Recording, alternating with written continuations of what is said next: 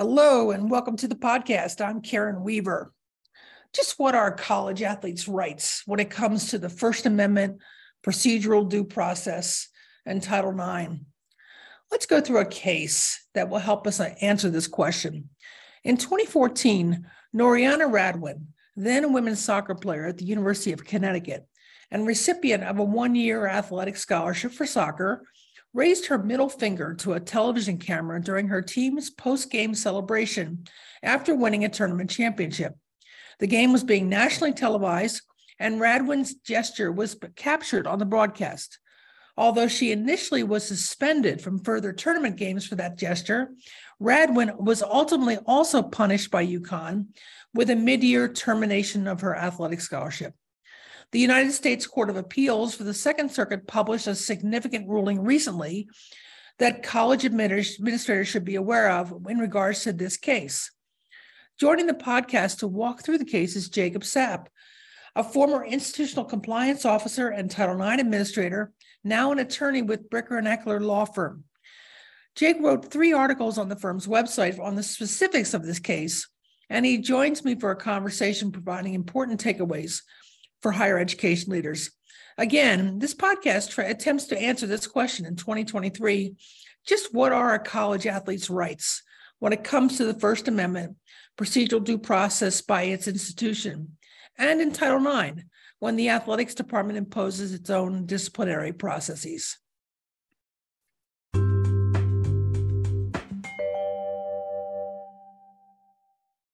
Jacob, welcome to the podcast. So glad that you could join me today. Thank you so much for having me. Really appreciate the opportunity to be here. Well, you work for a firm and it's based out of Columbus, Ohio, Bricker, Bricker Eckler. Do I have that correct? Yeah, Bricker and Eckler. And we just recently announced that we're doing a, a pretty substantial merger with a firm, uh, Graydon. And so we're soon to be Bricker and Graydon, uh, yeah. I believe in the beginning of April this year. Well, congratulations early on that. I hope it goes smoothly. Um, but one of the things that you do is, is you, you know, provide written content, sort of narratives about cases that have hit your radar that higher educator, education administrators should really be paying attention to. And this one that you put out in January just really kind of set me back. And I was like, Jacob has to come on the podcast and talk about this. Tell us about this, this athlete, this, I think, women's soccer player at the University of Connecticut. And she got herself in, in a fair amount of hot water over doing something that, you know, this these days isn't as big of a deal as, as it once was. But clearly the university thought it was a very big deal. So walk us through the scenario that brought you brought that case to court. Okay. So uh, the case is a, a Second Circuit uh, at the circuit uh, level of appeal. Uh, the appellate division, uh, Radwan v. Manuel, right?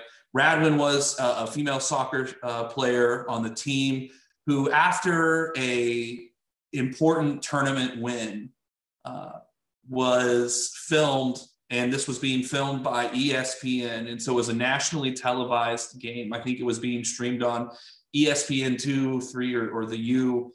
Um, after the win, all of the female soccer players on the team Uh, you know, congregated together and were celebrating, and she flicked off the camera um, in some sort of, you know, in the moment celebration, and then quickly realized what she was doing and kind of stopped. But then, you know, it was kind of at that this, point. It was, this was after the game ended. Is that right? This, yes, this was after the game. Yeah, okay. This is a really important distinction that the court looked at because we're specifically focused on what the rules are allowed when regulating college athlete expression and kind of when they're representing the institution versus when they're not representing the institution. That's a really important distinction, and, and we'll get back to that. But um, it fully closed, you know, everyone's still, this is immediately after the game, you know, the, the I don't know if soccer uses a buzzer, you know, but the, the time expires and they win and they're immediately afterwards celebrating and the middle finger comes up. It's right front center view, uh, streamed national television.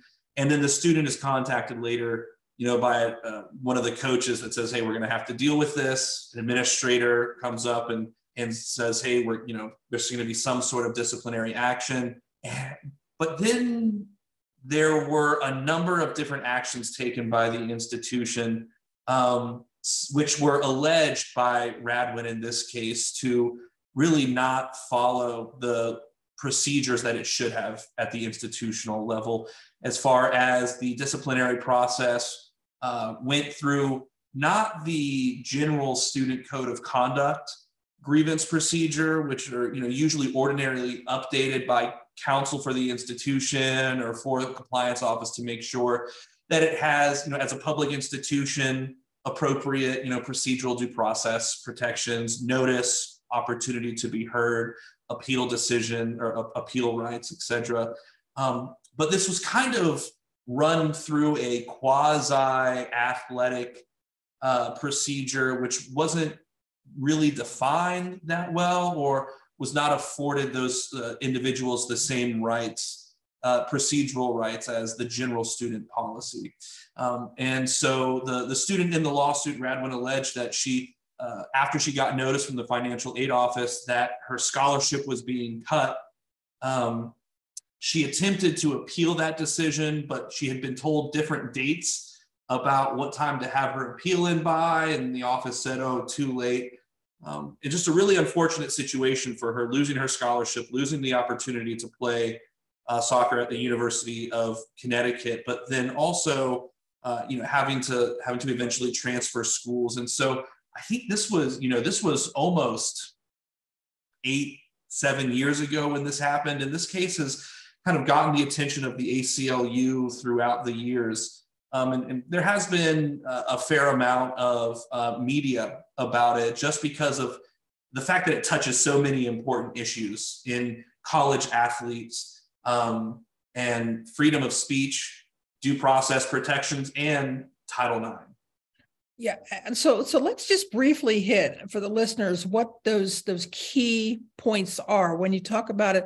One of the things I mentioned to you was my absolute shock when it went to the Second Circuit that they the your article states that they viewed this scholarship as a, you know, I guess at that point it was a year-to-year scholarship, mm-hmm. as like an employment contract. So therefore they were treating this athlete as an employee at will. And of course, that sends up all kinds of red flags and things like that, because that's exactly what one side of the world has been fighting for, is for athletes to have the same rights as employees, so to be able to collectively bargain and that type of thing.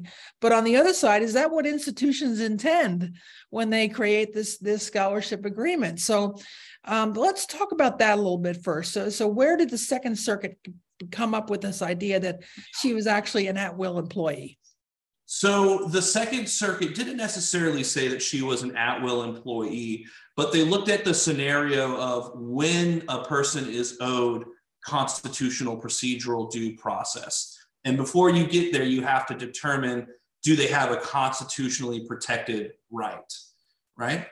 Um, and to do that, the circuit court evaluated, uh, they looked at, they did compare it to employee contracts, right? And they said that in, in this case, uh, the student was given a one year, so a fixed duration, essentially a contract that was only terminable at will, right? Not, um, or it was only terminable, I'm sorry, uh, for cause. It was not at will, right? And so there had to be a reason, and it was set for one year length of time, L- very much like an employment contract for cause. And so therefore they found that it does have the kind of reliance expectation that an individual, that an employee under a uh, employment contract would have.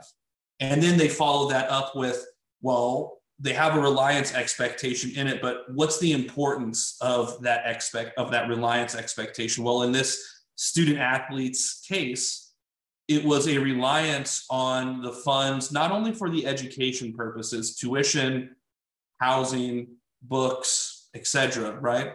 But it went past that. And this is one of the really important pieces where the, the court distinguished, you know, there have been a lot of rulings in the past that said there is no right, you know, ath- participation in college inter- uh, athletics is a privilege, not a right. Mm-hmm. But the, the court in this specific case looked at beyond the mere financials importance of the scholarship to the athletes. And they said that those scholarships mean more, they, they extend, the value extends past paying for this semester and goes towards future educational and future professional opportunities. Hmm. So therefore, these athletic scholarships in the Second Circuit are a protected constitutional prop. They do have a, a protected property interest, right? Meaning we cannot just take them away without some sort of appropriate, meaningful opportunity to be heard, which the plaintiff alleged in this case did not happen. But we kind of got cut off of this full analysis by the court because they granted immunity to the, to the, uh, the institution and the officers responsible for handling this, because this was a novel issue. All of these issues, except for the Title nine issue, were novel scenarios, meaning that the, you know, the courts aren't going to punish a person when that person didn't know the rule that they were violating. And because this court established these new rules, they did provide immunity to the institution, and they didn't go into what kind of process is owed to athletes at risk of losing their protected property interests in the form of their athletic scholarships in the Second Circuit. But we do have, as I shared in the second uh, version of the, the second uh, in my the second article in my series uh, on this specific case, you know, we do have some guideposts out there uh, in yeah. the form of yeah. the Supreme Court's Matthew v. Eldridge balancing test. So um, help my listeners understand: is this something they should be? You address the issue of. First, the, the fact that this went outside of the normal student conduct process. And secondly, it seemed to be rather arbitrary, at least to the plaintiff, it seemed to be arbitrary. So what are the takeaways for institutions who are like, wow, is it, are we in trouble here? Many of them have student athlete handbooks. Many of them have a process already written in their handbooks. What should they be paying attention to? Well, I think they really need to have a serious conversation with their athletics, Uh, whether it's the A D or whether there's a position within that athletics department responsible for follow through of those specific athlete grievance procedures, right?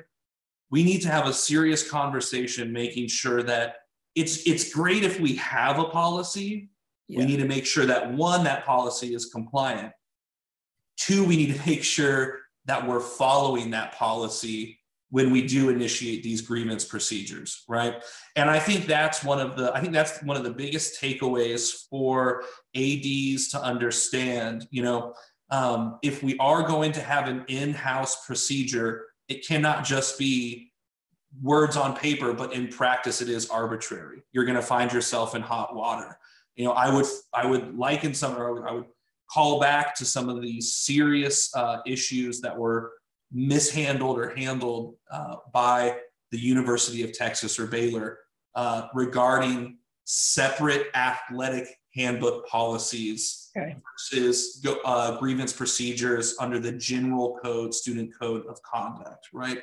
Yep. Um, now, we've had a lot of updates, specifically the Title nine federal regulations since then, and how to handle uh, sexual misconduct cases uh, that involve employees and students, mm-hmm. but non-sexual misconduct issues are really not getting as much attention as the Title nine issues, right? And because of that, I think that we need to not necessarily say that non-sexual misconduct issues have to go through a process that looks like the grievance procedure and the Title nine regulations, but we need to speak with our general counsels or with our compliance officers who are, you know, obviously the, the general counselors are going to be licensed att- practicing attorneys. The compliance officers may have J Ds, but we need to have meaningful conversations about what our specific federal circuit court and or our state legislature has said about the types of grievance processes that are required by us at public institutions.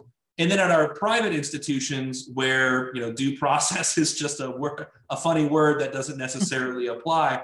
But we are held under breach of contract, uh, and almost every institution is going to have, oh, if you're going through our grievance procedure, you know, you know we, we provide a fair process. Um, but then we start looking at some of these cases over the past couple of years that look at what does that actually mean, right? Mm-hmm. And they almost track the public institution due process cases. Interesting, interesting. So just to kind of close this point out, so there's no uh, legal precedent from this statement in there that the court, the Second Circuit was trying to find, uh, the, make a marriage between the scholarship contract and, a, and an employment contract. But is there any risk to the institutions now that that's out there, and that, that they, the courts are looking for something to kind of hang their hat on so they can equate these things? I think that oftentimes when looking at student or you know college cases, whether it's Title nine or, or other forms of misconduct, courts do often draw parallels between um, what's going on at the institution and Title seven, even if they are not right. um, Title seven cases. But that doesn't necessarily mean that they're interpreting uh, you know, these student athletes to be employees, right? That connection has not been made. But I think it is, you know, it, like you're saying, it is worth noting that, you know, they did make that comparison, but I don't draw the same, I don't draw the conclusion that we're at risk or institutions should start considering athletes as employees just because of this, just because of this ruling. Fair enough. Fair enough.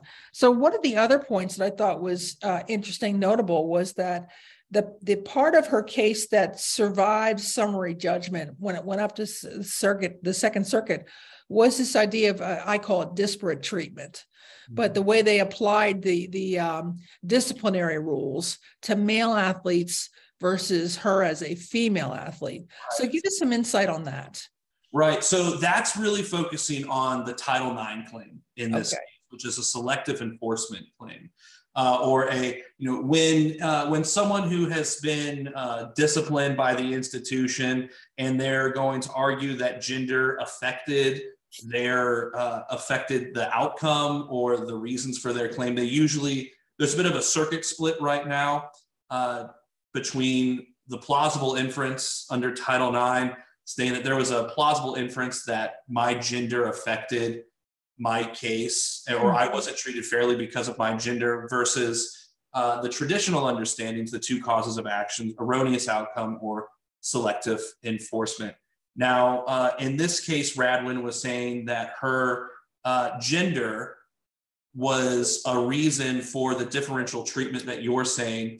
And, uh, you know, she very clearly pointed to other uh, examples of the athletics department uh, punishing or not punishing male athletes for not exactly the same type of conduct, but similar kinds of conduct. You know, uh, one of the examples was uh, in a football game, one of the male athletes, you know, threw the ball or kicked the ball into the stands. And the result of that was a, a, a penalty, you know, which cost the team fifteen yards. Um, and so she was pointing to a time where another student athlete was representing the institution in a game or, or closely thereafter and received a misconduct, if you will. But then also another student athlete, male athlete, who outside of a game or outside of practice, um, you know, committed some sort of minor crime Um, and did not receive a very hefty punishment. Some, you know, like a, had to attend a webinar or write an essay or something like yeah, that. Yeah, kind of a slap on the wrist kind of thing. Right. Both. Yeah. yeah. No, no punishment in the first instant, instance. Uh, slap on the wrist in the second instance. And so the court at that point said, even though there are more examples that Radwan, the plaintiff in this case, pointed out, Uh, the court did say that, you know, I'm starting to get the idea that there's enough here to say gender may have influenced this decision. Therefore, we're going to allow the, the Title nine case um, to continue. And, the, you know, that is very much set in stone. Uh, and so there was not uh, immunity granted on those specific issues. On the Title nine. Let's remind our listeners that what she lost was, first, she didn't have what she felt was a fair hearing mm-hmm. and a fair process to follow. It wasn't clear. And then secondly, she lost a, a full athletic scholarship, whereas right. the other two had an in-game penalty and had to watch a webinar, who were both on the men's sports side. So that's where she felt she was being treated differently. Exactly. Right. Exactly. And so, you know, I mean,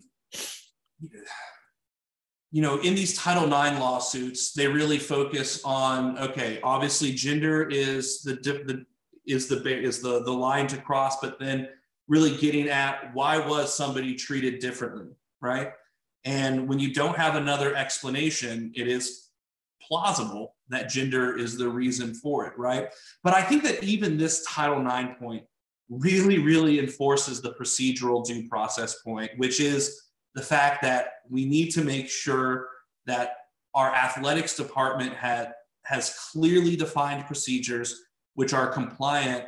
And if you do use uh, athletic procedures that are different than general student conduct procedures, we need to make sure that they are compliant with our state requirements, right, with our federal circuit requirements, uh, and that those are actually in practice, right? We need to make sure that the in administrators in charge of carrying through with that grievance procedure is following that grievance procedure, or else we're going to look at arbitrary and capricious rulings, which is never a good thing in court.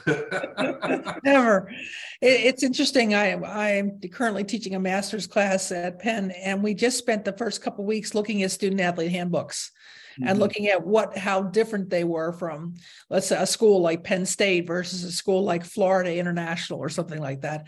And I think the students were absolutely amazed at how inconsistent the, the handbooks were. So if you're offering some guidance to presidents and senior campus leaders about their legal exposure, would one of the first things be take a look at your handbook? You know, the, the, the sources, absolutely, right? Yeah. Absolutely. You know, when, when you're balance, when you're trying to audit, you know, a, a really solid practice, especially in athletics and with the athletics department, um, you know, obviously, every couple of years, or maybe a little longer than that, you're doing a, a, an audit of your Title nine, uh, your audit of your athlete numbers and your operations to make sure that you can satisfy one of the three part tests for uh, athletic compliance under Title nine. Um, but then we need to look past that guidance from the department, and we need to look at the general grievance procedure issue, um, which is articulated, you know, pretty concisely by this case. Now, again, this is only the Second Circuit. This is not a ruling that's applicable across the country, but it's a really great opportunity to get out in front of a potential issue just by bringing up the conversation, right? Um, and I know that budgets are, are tight right now, especially following COVID and, and with athletics. A lot of institutions have had to make substantial cuts to their Uh, to their athletic departments over the past year or two because of COVID nineteen. Um, but we have to make sure that we're not forgetting uh, the, to apply the resources required to make sure that we're not found responsible for a violation by O C R or in the court system. It's a great point. It's a great point. The, la- the last question I wanted to ask you goes off this, this track a little bit from this case, but just to talk in general about free speech. Mm-hmm. You know, athletes have more platforms today to t- tell people what they're thinking and how they believe this went and that went, and have have have the institution's responsibilities around free speech changed because of all the platform access? Can an athlete go on an anti-Semitic rant?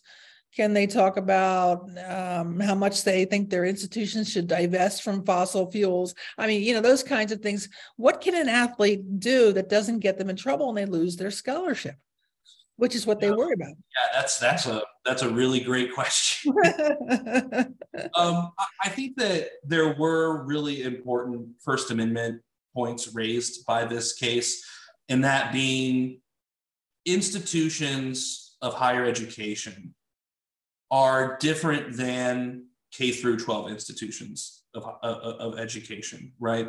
And the majority of Supreme Court rulings on uh, freedom of speech and protective First Amendment activities within education are focused on the K through twelve right. level. Uh, most everyone will be familiar with the famous Tinker case, Hazelwood, Fraser, um, you know, Uh, protesting Vietnam with my armband. Is that a substantial disruption? Uh, are you allowed to regulate lewd and offensive speech even if it doesn't cause a substantial disruption?